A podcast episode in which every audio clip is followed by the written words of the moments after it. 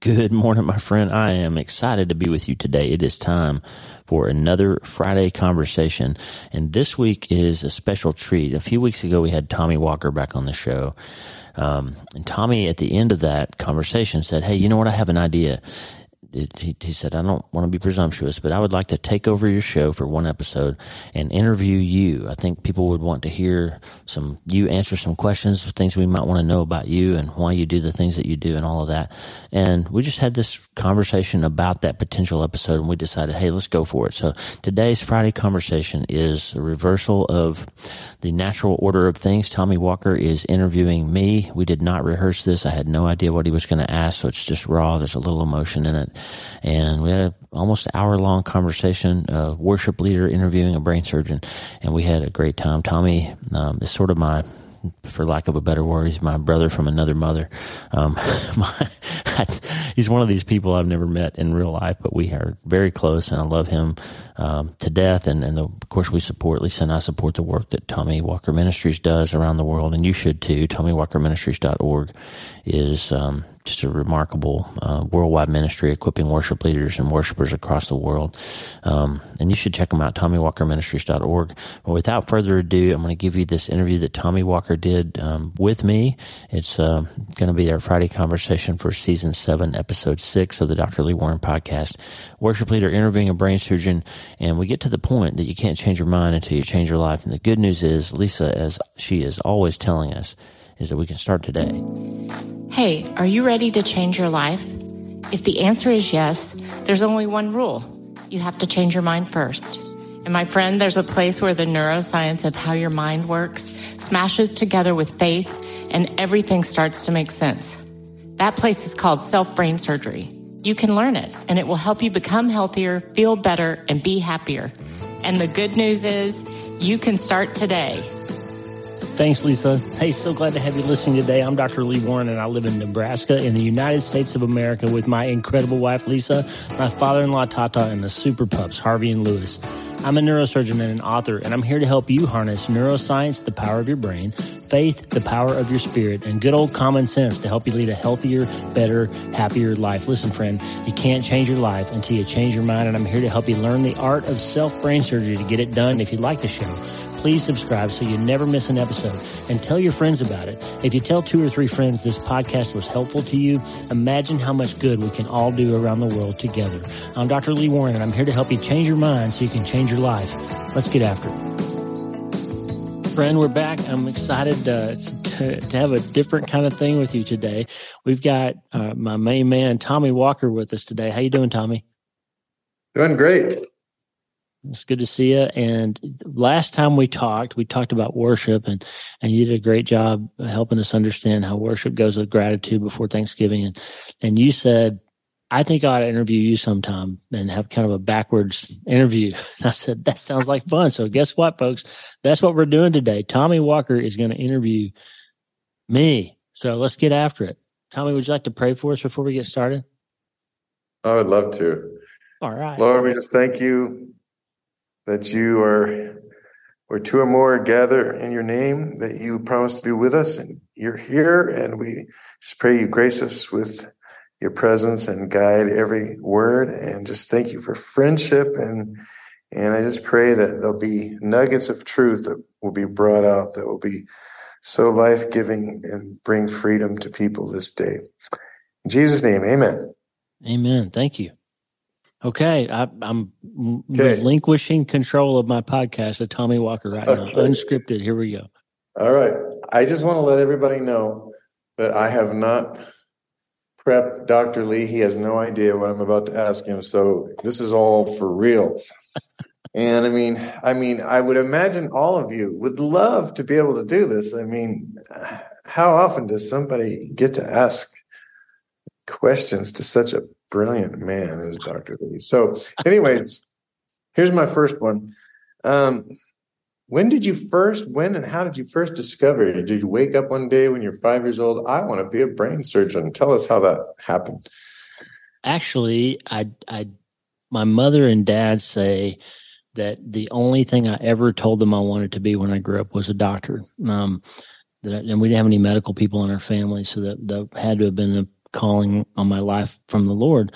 But I never thought I was going to be a brain surgeon. I thought I was going to be, I come from a small town of 2,000 people in Oklahoma, Tommy, a town called Broken Bow.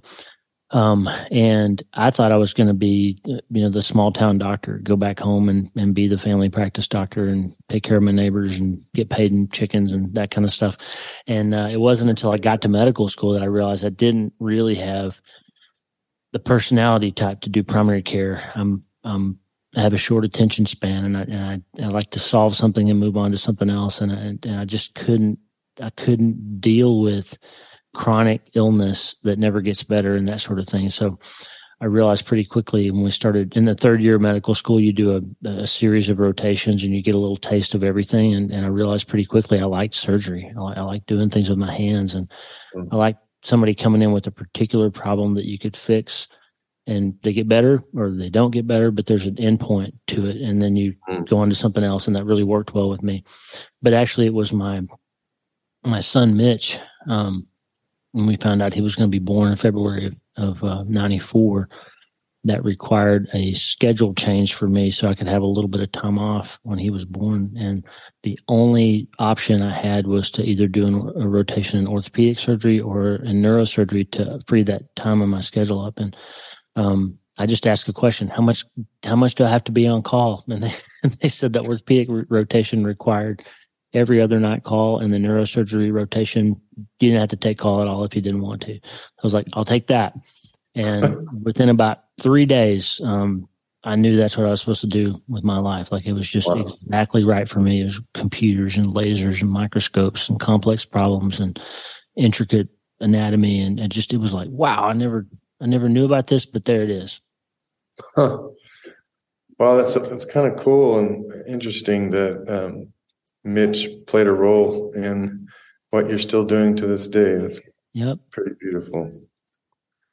So is it true that from the start of your life, you've done 40 years of education? Wait, rephrase that question.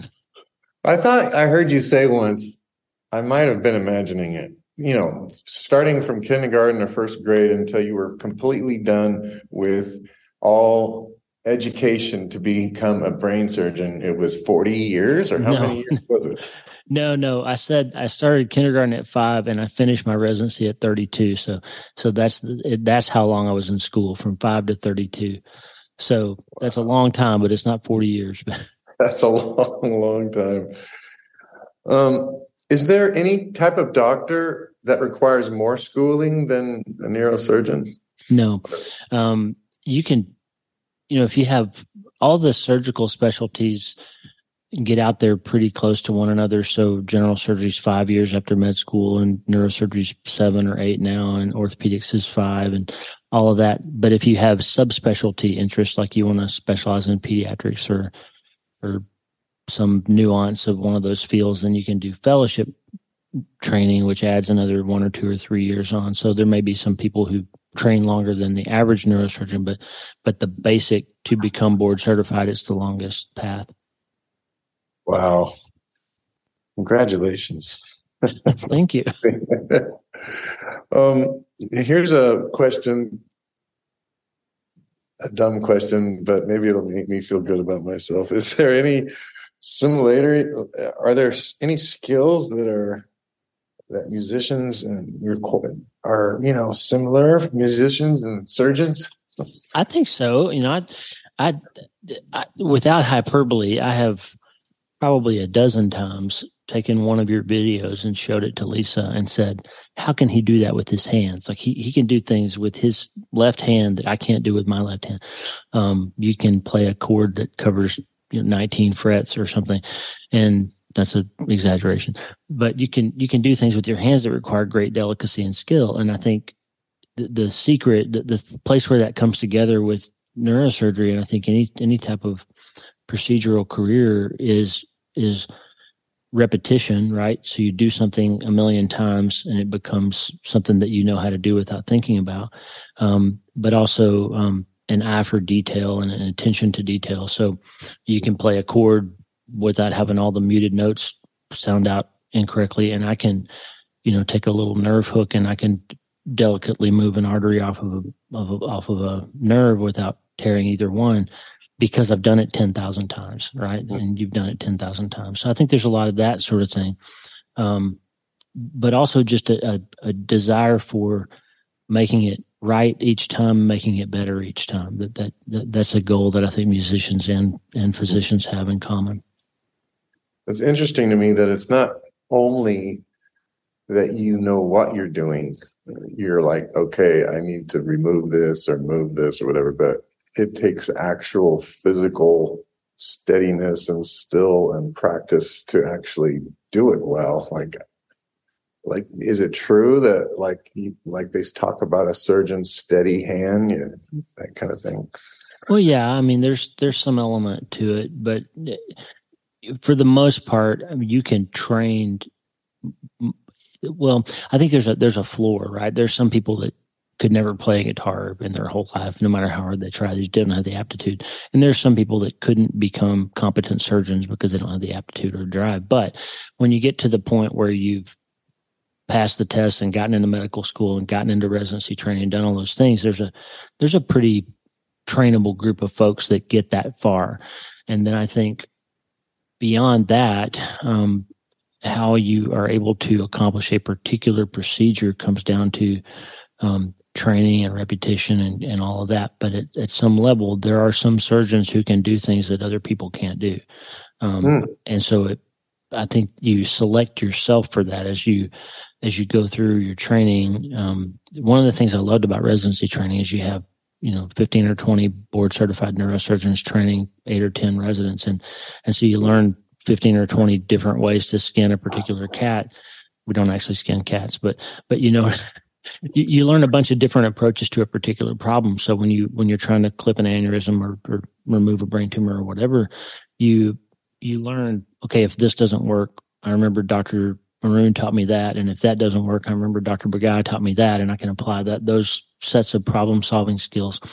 And so steadiness of hand is important, but I think training and learning how to apply different techniques when they're appropriate is probably more important than just, do you have the genes to be super rock steady or not? It was very interesting to me. And when your podcast, you were talking about how you have to be super gentle and super strong at the same time. So you have situations where you have to, one part of it is real ginger and the other part takes like force and muscle. And I mean, I just can't imagine that, but there's parts of surgery that are like hard and heavy, I guess. That's right.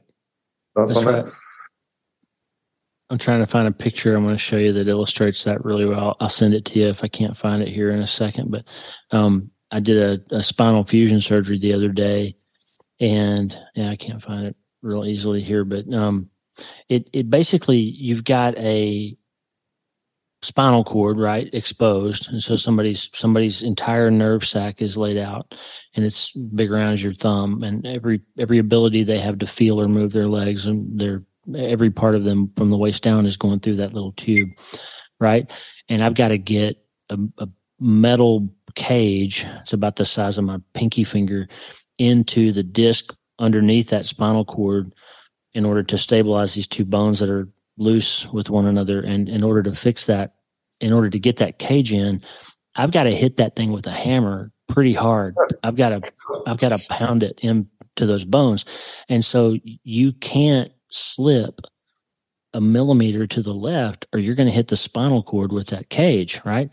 And you can't slip a millimeter to the right because there's a nerve root that moves his foot over there. So you have to be able to apply this great force, this tremendous, about that hard, with a literal hammer on the back end of that cage, and you can't miss, right? So there's some of that sort of precision meets power that I still think is fascinating after all these years. Oh. Wow, that really makes me not want to have surgery. Okay, thanks. All right. So fascinating to me. I hope this is interesting to all of you out there. It is to me. I mean, it's just so fascinating. So here's a really big question we talked about a little bit, but how do you leave your work at work, especially when something doesn't go well or, you know, whatever, however you want to describe it, and you just come home? And because you can't just carry everything. I don't know. Just tell me how you do that. Yeah, that's really the question. I think I have a great blessing in my career in that Lisa ran our practice for 12 years. And so we did it together. So she knew what I was experiencing, and I would come out of the OR and I'd call her up and say, "Hey, Mr. Jones that we saw yesterday, you know, he didn't make it," or Mrs. Smith is doing great after surgery. And so I had that partner who knew what I was going through and was experiencing it and understood it. And so even though now we don't work together on that level, I have a partner in my house who knows what I'm going through, right? So that really helps. So I can say, "Man, I had a rough case today," and she knows what I mean by that. So I think part of it is having a good support system, but part of it too is you really in fact, I had a professor. When I was a resident. I was the only Christian in my group. Like I was widely vilified and beaten on psychologically for being a person of faith as a resident. And I had a person in my first year who said, "You will never make it." And I said, "Why do you think I won't make it?" And he said, "You're too soft. Like you care too much. Like it's just going to eat you up. You'll never make it. You'll wash out. You'll become a family practice doctor, obstetrician, or something." And I was like, "Well, those people have to be compassionate too." But what I learned was, like, you have to decide that while you're taking care of this person, that you are 100% in with them and invested in them, but you are not them. Right. So when I leave the parking lot, I don't stop thinking about them, but the situation that they're in, the tumor, the injury, the prognosis or whatever, it's that person and their family that have to live with that. I'm there to guide them and interact with them and operate with them or whatever. But when I go home, I've got to put that emotion on my life and my family. And if I can't separate those two things, I think that's when you become an absentee father or you become an alcoholic or something else happens, because you can't be responsible for everything that everybody's going through all the time. You just can't be. And so I think I learned at some early point that while I'm with you and engaged in your care, I am 100% your guy. But when I'm not with you, I've got to give that emotional energy to my family and my wife and my life and my spiritual life and all those things, so that I have the fuel to be that for you the next day again. You know, that's interesting to me because it correlates a little bit with something Robin, my wife, and I have been talking about a lot, where we have several situations and people on our prayer list, you know, and there is an interesting balance between really carrying people's burdens and praying for them, and yet also being able to release because you can't carry everything, like you just said, and everybody right. all the time. So it's kind of like at the same time you're carrying and you're praying and believing, and you're also releasing in faith and letting go. And so there's really a correlates like that, I think.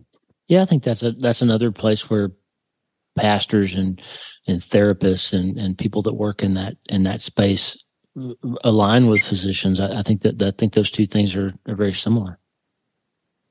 Yeah.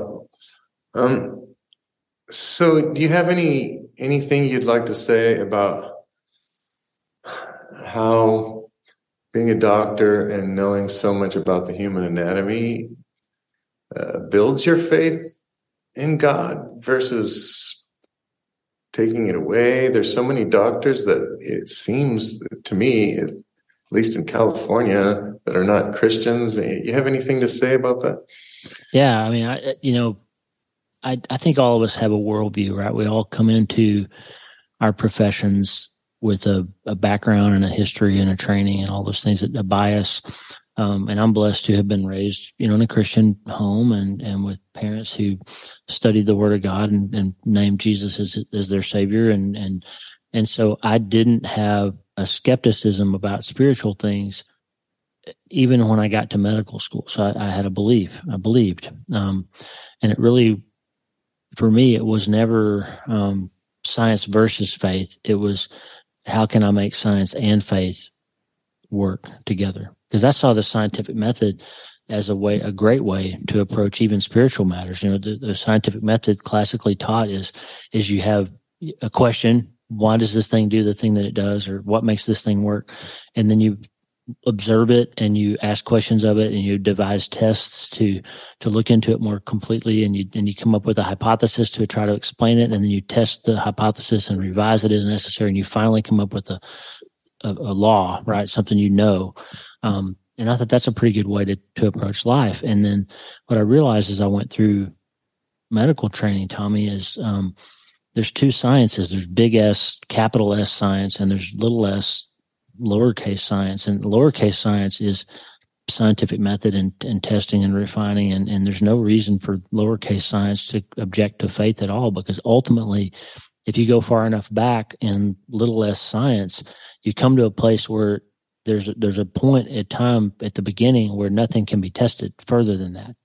And you just have to decide what you believe about it. You can't test it or observe it any further back than that. Right. And so it dawned on me, hey, these folks that are adamant naturalists, that are real big S science, so capital S organized science scientists, they are just as much religious people as I am. They got just as much faith in their religion as I do. But the problem is they stopped being scientists because they stopped being willing to admit that they can't know everything, and they have to be, and you have to tell the truth about what you know and don't know.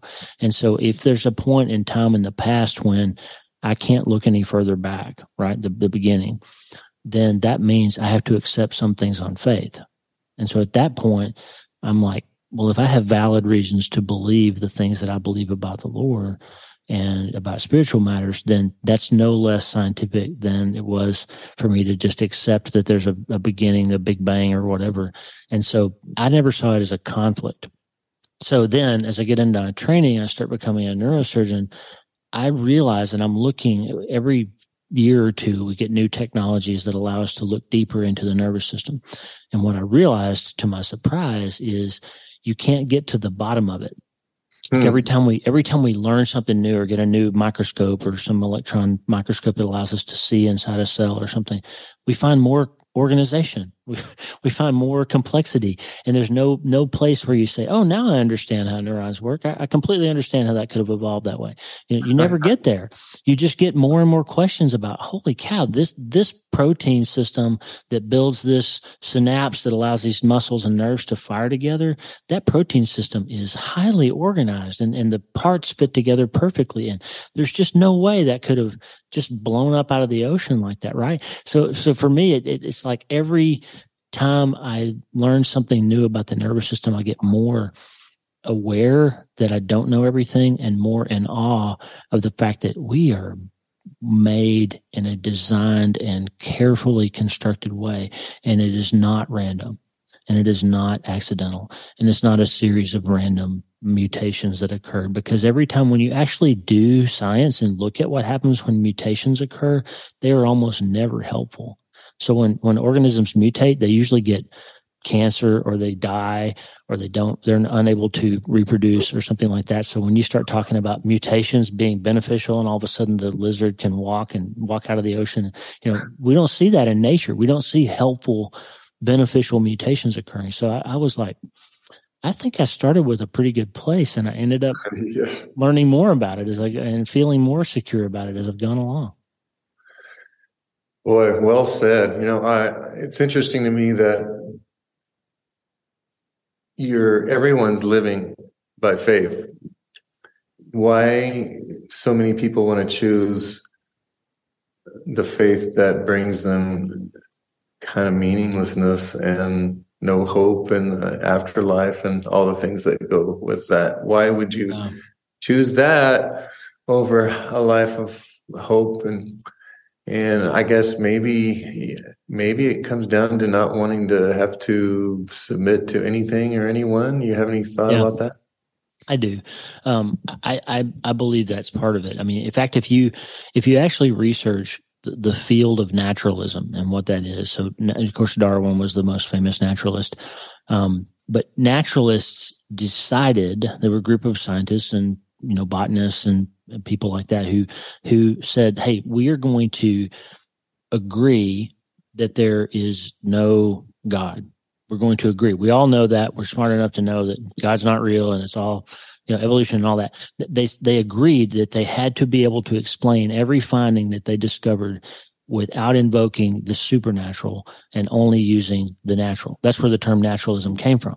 It's to say, okay, we all agree there's no spiritual, there's nothing to all that. We have to be able to explain everything in natural terms.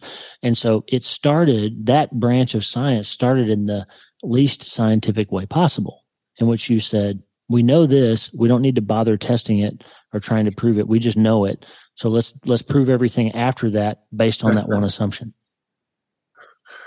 Wow. But my question is, why? Why do they want so badly for there to not be a God? Well, because then you don't have any guardrails, right? Then you can just be happy and do whatever you want. Yeah. Boy, that could be a whole podcast there, but very, very well said. Let me just self promote for a second.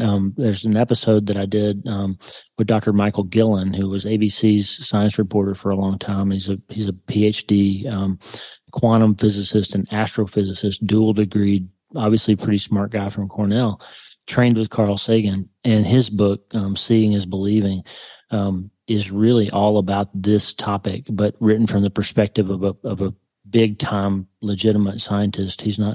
Those people look down at doctors like they don't. Oh, you're not a scientist. They're not scientists. So, but basically, Michael got to this place where he said, "Wait a minute. If we're honest, if we're honest with what we're seeing, quantum physics is pointing us to God. Quantum physics is answering questions and making us look more deeply at spiritual matters, because math can't explain everything that we're seeing." And so I would tell people, go back and listen. I'll put the link in the show notes. Go back and listen to that one. Yeah. Well, and I think we both agree it takes more faith to not believe. So that's right. Here's I don't know how you can explain this, but it's so interesting to me that you have this brain, which is this physical muscle, I guess. And you can hold it in your hand, and it's just completely physical. Yet within this brain is consciousness and faith and spirituality and emotions. And how do you even describe that? Where the physical and the soul and this consciousness and all that divides and works, and anything to say about that? Yeah, this is a really superficial interview, isn't it? It's this is really the sum. This question that you just asked really is the apex of the debate between science and faith, I think, because the pure scientist is going to say that we evolved some set of electrical neurons and synapses and electrical impulses and neurotransmitters that somehow arose allowed us to develop consciousness, and that consciousness is purely the effect of chemical signals within our brain, and we're just big bags of bones and electrical impulses, right? I think the Christian believes, and I believe that everybody deep down believes there's more to it than that, because I think what gives us selective attention, for example, the ability that humans have that Harvey and Lewis, my sleeping dogs, don't have, is I can change my mind. I can say, wait, that feeling isn't really true, and I need to think differently about that, and I need to change my mind and change my behavior about that. I think that is the work of the Holy Spirit. Mm. So I think God made us and gave us these electrical impulses and these synapses and all these chemical things happening in our brains. And I think he made us aware of ourselves in a way that animals aren't, because that's his spirit living inside us. And even the people that haven't called on his name, I think he's given them consciousness for the purpose of drawing them to himself and giving them an opportunity to have a relationship with him.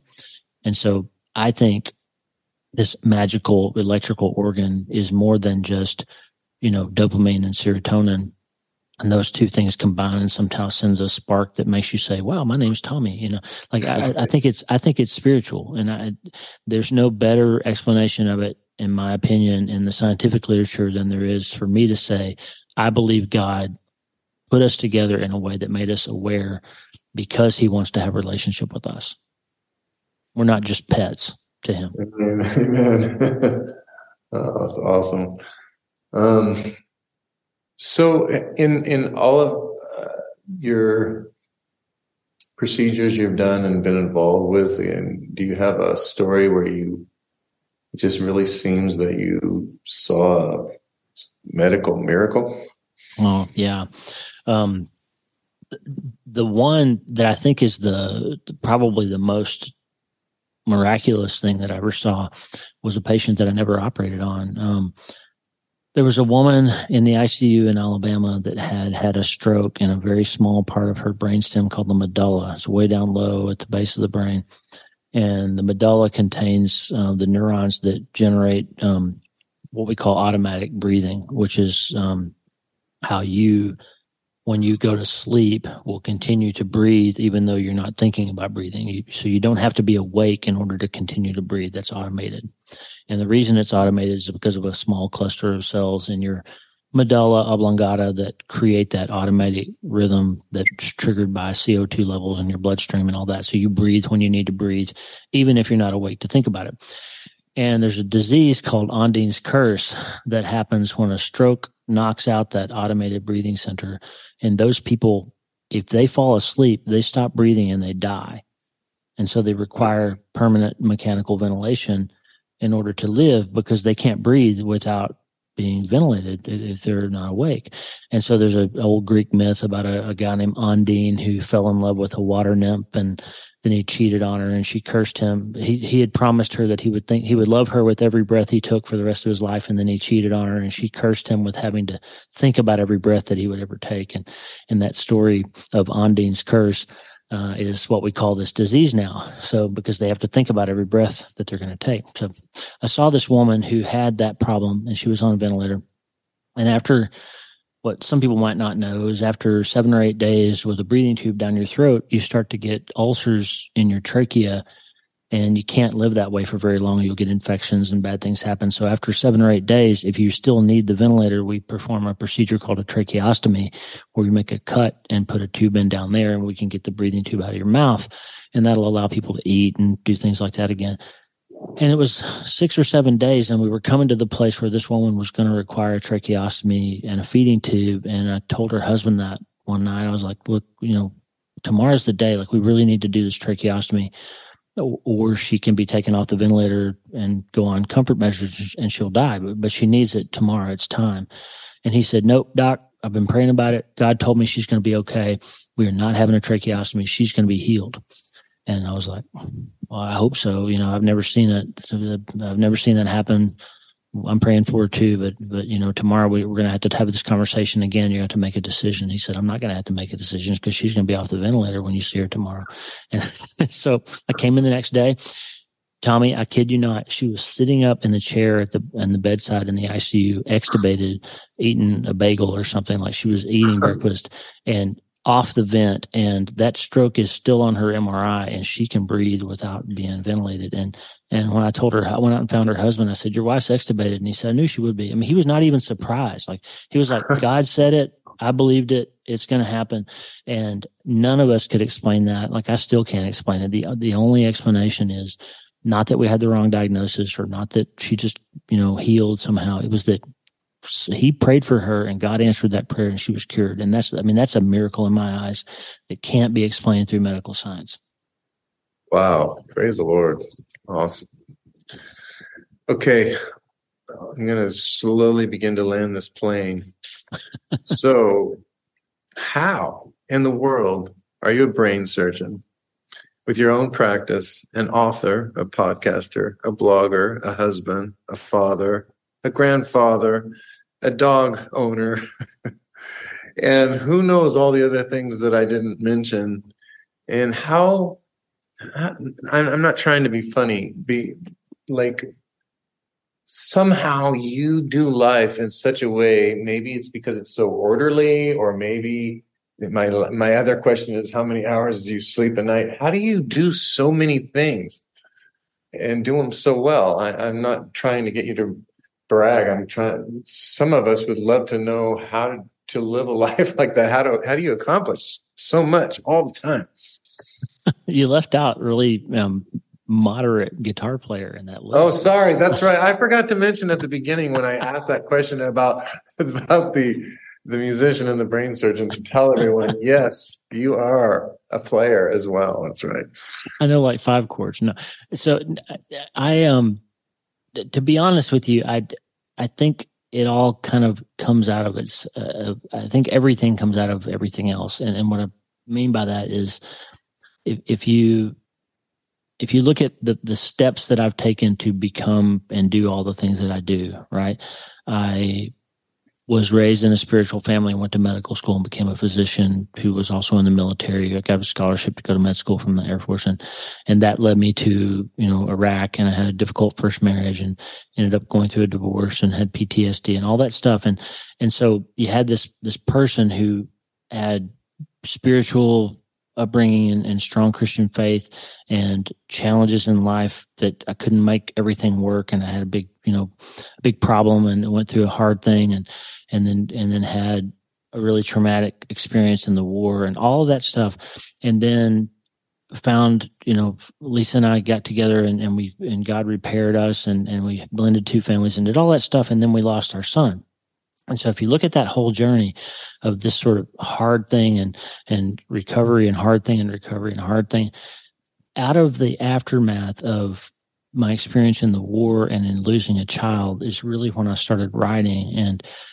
And the purpose of that was initially to try to unpack and understand some of the things that I was going through and to try to, in a way, try to find some words to help our other children and help my parents and Lisa and all that to grapple with these things, because I realized there's a verse, it's Psalm 144:1, that says, "Bless the Lord who trains my hands for war and prepares my fingers for battle." And I realized when I got to Iraq, I had been trained as a neurosurgeon and trained as a trauma surgeon, but I had never been trained to be at war. And what I mean by that is, like, nobody told us how to operate when we were getting bombed and mortars were going off and the power went off and the lights went off. And nobody told us how to take care of somebody who had a bomb go off and had, batteries and feces and wires and stuff in their brain. And nobody trained us to do that. And nobody trained us to operate under those extreme circumstances. But what happened is when I got there,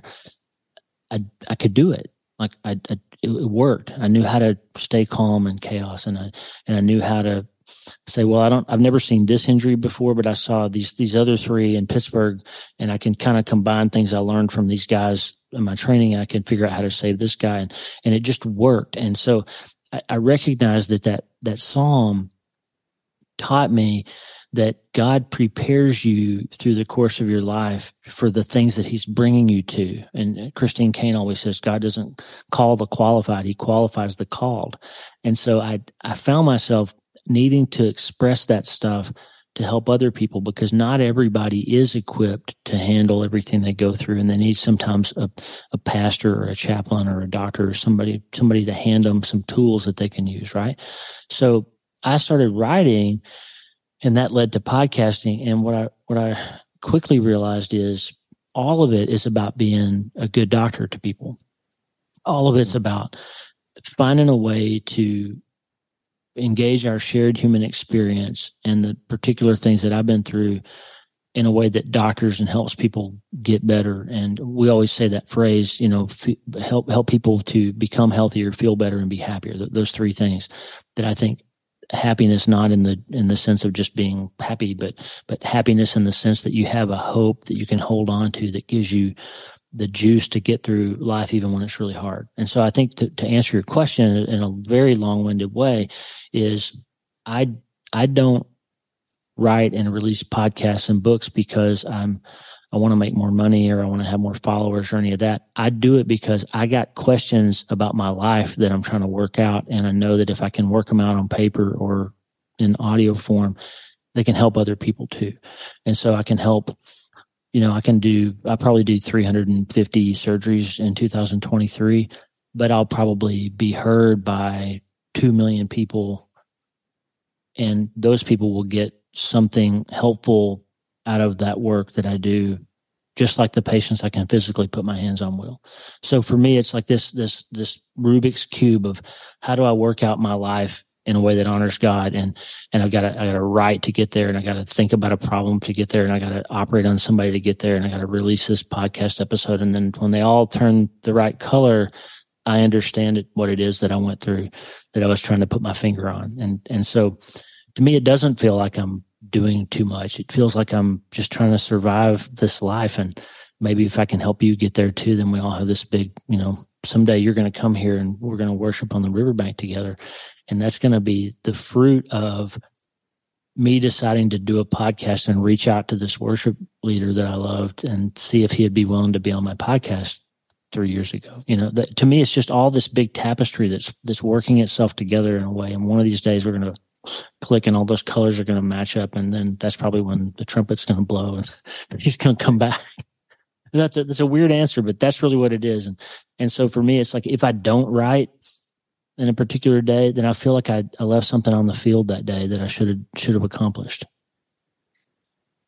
I mean, you know, there's just so many people that do so little with their life, and they seem to have no purpose and no drive. And I think partly what I'm hearing is there has to be an engine behind getting up, which, by the way, I always laugh. Good morning, friend. It's 3:30 a.m. You know, it's like I'm like, okay, this is not an ordinary person. This is not. Anyways, there's an engine, and I think it's an engine that you want God to use you in this life for as many years as you have. That I think, and along with it, it's a way of you. You know, pressing through your own issues, but for the purpose of helping others. But I think ultimately, you correct me, it's ultimately a calling from God to care for people and help people. And so I think more people need to find that I want my life to count for eternity engine, so they can go to bed every night thinking, you know, I have purpose in my life. And I just think purpose brings so much joy and hope and contentment, and you're such an amazing example of that. So anything else you want to add to that? I think too, this is one of those things that sounds really weird to say, but doing an interview and you got to tell the truth, like we're under oath.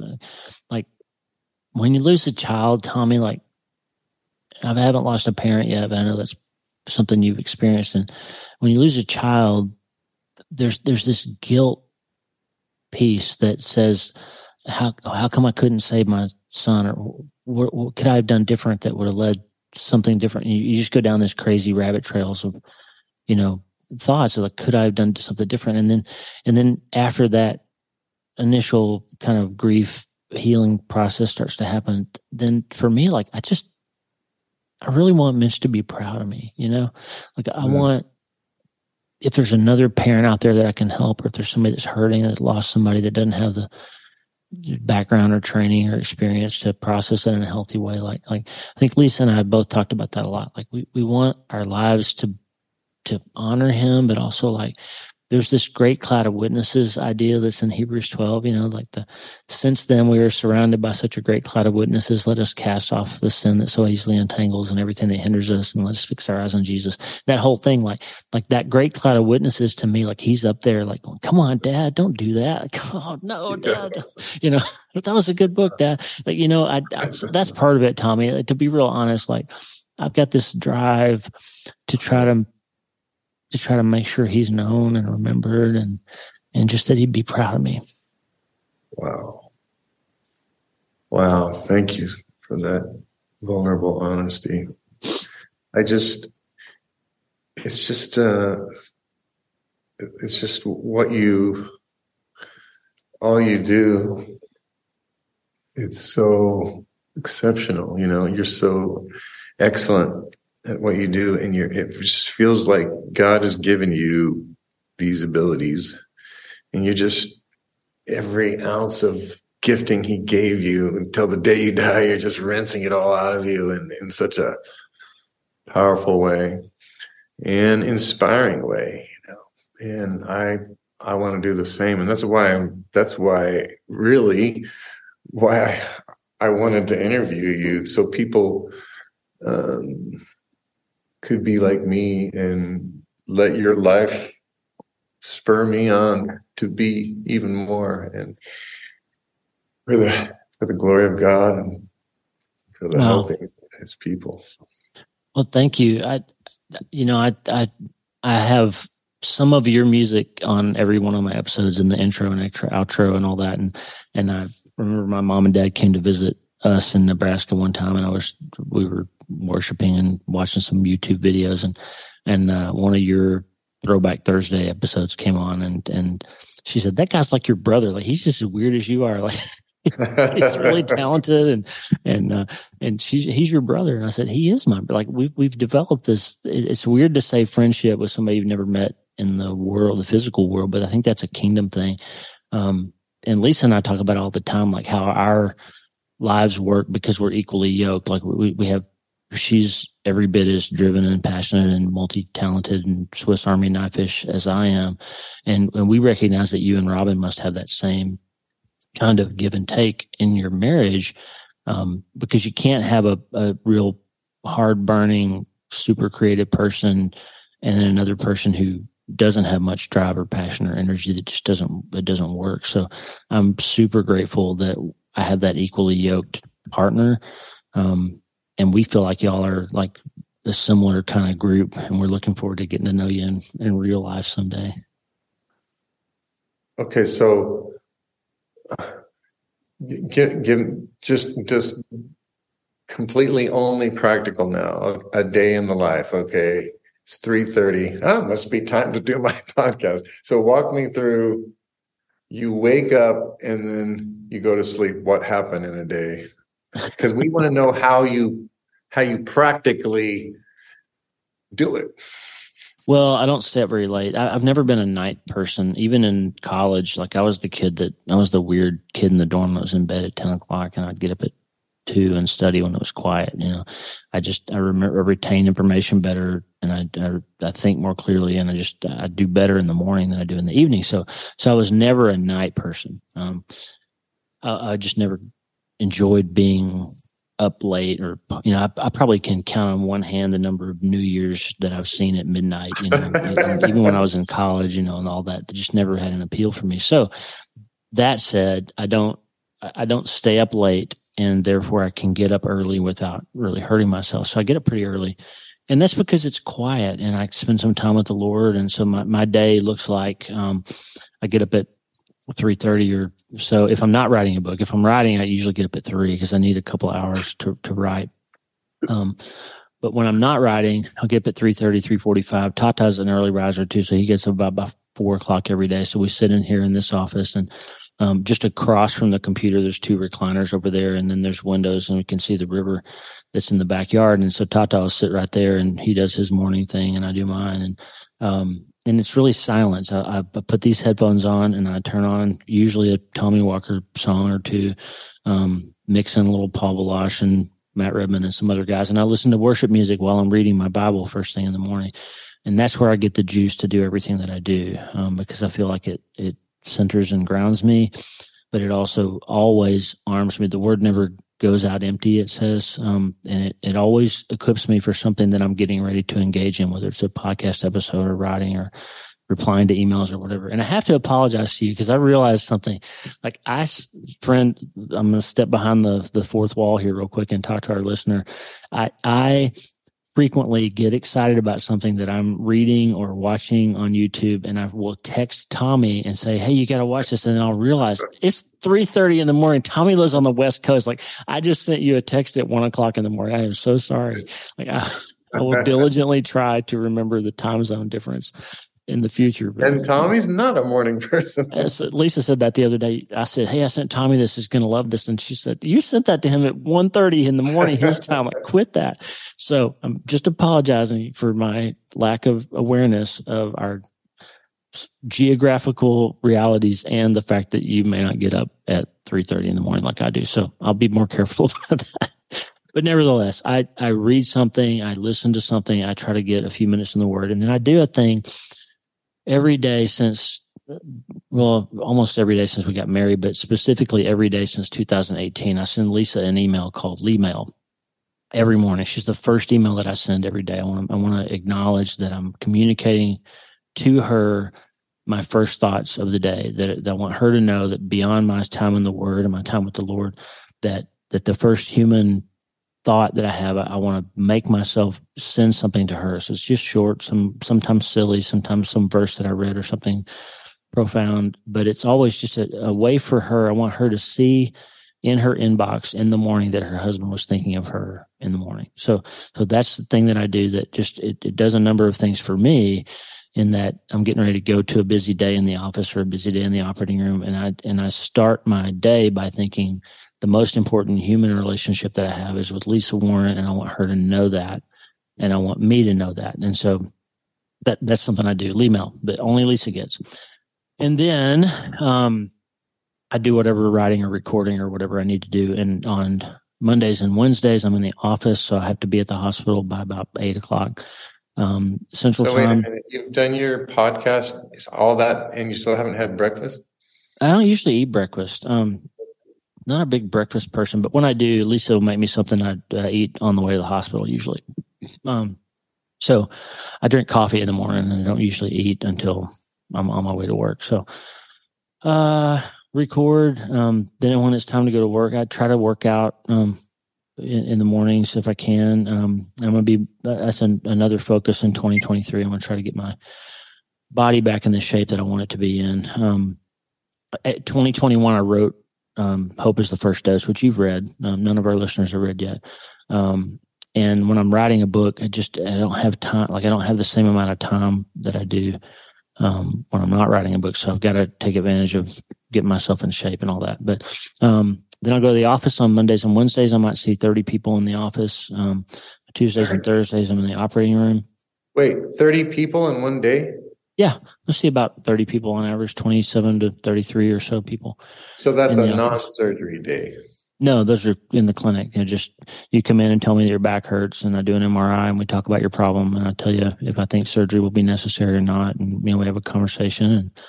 And if you need physical therapy or a shot or something, I send you for that. And if you need surgery, we talk about the ins and outs of that and get it scheduled and all of that stuff. And then, we're responding to physician correspondence and paperwork and all that stuff. And then Tuesdays and Thursdays are surgery days for me. So yesterday I did 4 surgeries. So I finished about 5 p.m., start at 7 and finish at 5. And then to this morning, I had an unplanned emergency brain surgery that I did at 8:30. So I went and made rounds, did surgery at 8:30, got home at 11. And had another podcast interview before yours at 1 and this one at 2. So that's kind of a week in a nutshell for me. Oh, man. Okay. That's kind of what I thought. Wow. Well, that's inspiring. There are just so many people on this earth, even just even if you just wanted to say from a secular point of view that just make the world worse, there's people that make it better. And wow, you make it a lot better. That's really, as do you, my brother. Really inspiring. Well, I just I admire you. You inspire me. You make me want to, especially going into the new year. I don't. Maybe that's not when this is posting. Maybe I should say this, but well, it's early in the year, anyways. That'd be the first Friday of next year. This one will come out next Friday. So. Yeah. So it being early in the year, yeah, your life, who you are, greatly inspires me to continue to step up to another level so that I can live out what God has put me on this planet to do, because I don't want to not do that. And so thank you. You are a huge inspiration for me in that way. So, well, thank you. I find it fascinating still that I have a relationship with you. I made no secret about the fact that you had such an impact on my spiritual journey, and I just can't wait to get to meet you in real life, and can't wait for the upcoming Tommy Walker Bluegrass solo flat picking guitar album. I've thrown Tommy a challenge. I saw that video you sent me, the Billy Strings. Yeah, it's flat pickers something. It was flat pickers. I can't remember the name of that channel, but it seemed to be all that kind of. Yeah, that guy does all bluegrass, like education and stuff. It's great. So, well, Tommy, any further questions? This is your interview, man. You get to call it to a close when you're ready. All right, I'll just close out with this. What's it like always knowing you're the smartest guy in the room? I don't know that. Actually, Lisa and I had a great experience. We worked at Auburn University for 12 years, and our office was in the third floor of the MRI research building. It was a facility that was built around this research MRI scanner that was multiple generations ahead of the ones that you're even using now. So if you hurt your knee and go get an MRI, it's something called a 1.5 or 3 Tesla MRI scan, which means those numbers mean how strong the magnet is. Basically, Tesla is a unit of measure of magnetic field strength. And way back in 2008 and 2009, they had a 7 Tesla MRI scanner in Auburn, which at the time was like, 100 times more powerful. They could image a rabbit, and the magnetic field would levitate the animal off the table. It was so strong. So, and you could do things like beating heart MRIs and all this. And so Siemens Corporation and Auburn University had this partnership, and we were doing some research with them. So we would have these meetings, and you would have, a nuclear physicist from Germany, and electrical engineers, and mechanical engineers, and all these crazy triple PhD people from all over the world. And then you'd have me, a neurosurgeon, and Lisa, who's a professional interior designer. And we were the dumb people in the room. Like we were like, these people are talking about stuff that we don't understand. Like, it was crazy. So I've always had that sort of humbling, leveling kind of thing. Like, I know there's a lot of people out there smarter than I am. Like, well, welcome to my world. That's how I live. And, yeah. Anyways, that's I think that'll do it, Dr. Lee. It made me feel really smart that I could even ask you questions. So thank you. Oh, this was a great talk. I think it'll really be interesting to people to hear the other side of the mic. So thank you, Tommy, for wanting to do this. First of all, it's a great honor to be interviewed on your podcast on episode 1 of the Tommy Walker podcast. Yeah, that's right. I do have an idea. I think it'd be a cool podcast, but I don't know how to fit it into my life, but it would be called Worship Stories. So it'd be like experiences I've had around the world and where God really moved, or something crazy or funny or profound happened. And then it could also be stories from history, maybe some hymn stories, some revivalist stories, whatever. I just think that would be a great one, but I don't have the time to research it. But anyways, maybe if that idea is from the Lord, then what'll happen is it'll become unbearably unavoidable to you. And you've got this tech team around you who can make all that stuff happen. Like, you won't have to do what I'm doing, which is all the mixing and all that stuff. You've got people who can do that for you. So we'll just be praying that God gives you clarity about that. And as a small segue to promote something for you, friend, I just heard about Tommy and his lovely wife, Robin, have written a Bible study for YouVersion, which is the Bible app that you can download for free. Tell us about your Bible study, Tommy. Yeah, well, early this year, we actually released an album. It seems like years ago now, called Generation Hymns. It's actually Generation Hymns 3. Just... the hymns were the beginning of my faith as a child, and we call them the great generational worship connectors hymns have been through the years. So that's the idea of the albums, is to bring the generations together instead of divided, and worship the Lord with them. So that's the album. And so we've written a reading plan that goes with it, really. The reading plan doesn't have to be connected to the album, but most of you know YouVersion. They have like 500 million, I think, like users around the world, where all these translations of the Bible are completely free to you. And they have many hundreds, maybe 1,000 different Bible reading plans. Some of them are 7 days, some long, some of them are a year long. And this one is just a 7-day. It tells stories about how some of these different hymns were written. I give some little commentary on it. And then Robin found several wonderful scriptures to go with it to meditate on throughout the day. So it's called Generation Hymn Stories, and I'm going to start it and invite all my YouVersion friends to start it on January 3rd for my first reading plan of the year. Wow. We'll put links in the show notes, and let's all do it as a community. Folks, you won't hear this before January 3rd, but I'll give you a start date, and we can all do the Tommy and Robin study together, and it'll be a great little 7-day walk through some of those great hymns. Tommy, it's always a pleasure to talk to you, my friend. Thank you for doing this today. Yeah. Thank you so much. An honor to be had and to interview you. Thank you. Love you, man. Thank you. Hey, thanks for listening. Please subscribe to the show so you automatically get every episode. And if you like the show, you'll love my weekly letter. Check out my writing at drleewarren.substack.com, drleewarren.substack.com. Get the free newsletter every week for my best prescriptions for becoming healthier, feeling better, and being happier through the power of faith and neuroscience smashing together via Self-Brain Surgery. drleewarren.substack.com. And if you need prayer, go to the prayer wall at wleewarrenmd.com/prayer. The theme music for the show is Make Us One by Tommy Walker, graciously provided for free by the great folks over at tommywalkerministries.org. Check it out and consider supporting them, tommywalkerministries.org. Remember, you can't change your life until you change your mind, and the good news is you can start today. I'm Dr. Lee Warren. I'll talk to you soon. God bless you, friend. Have a great day.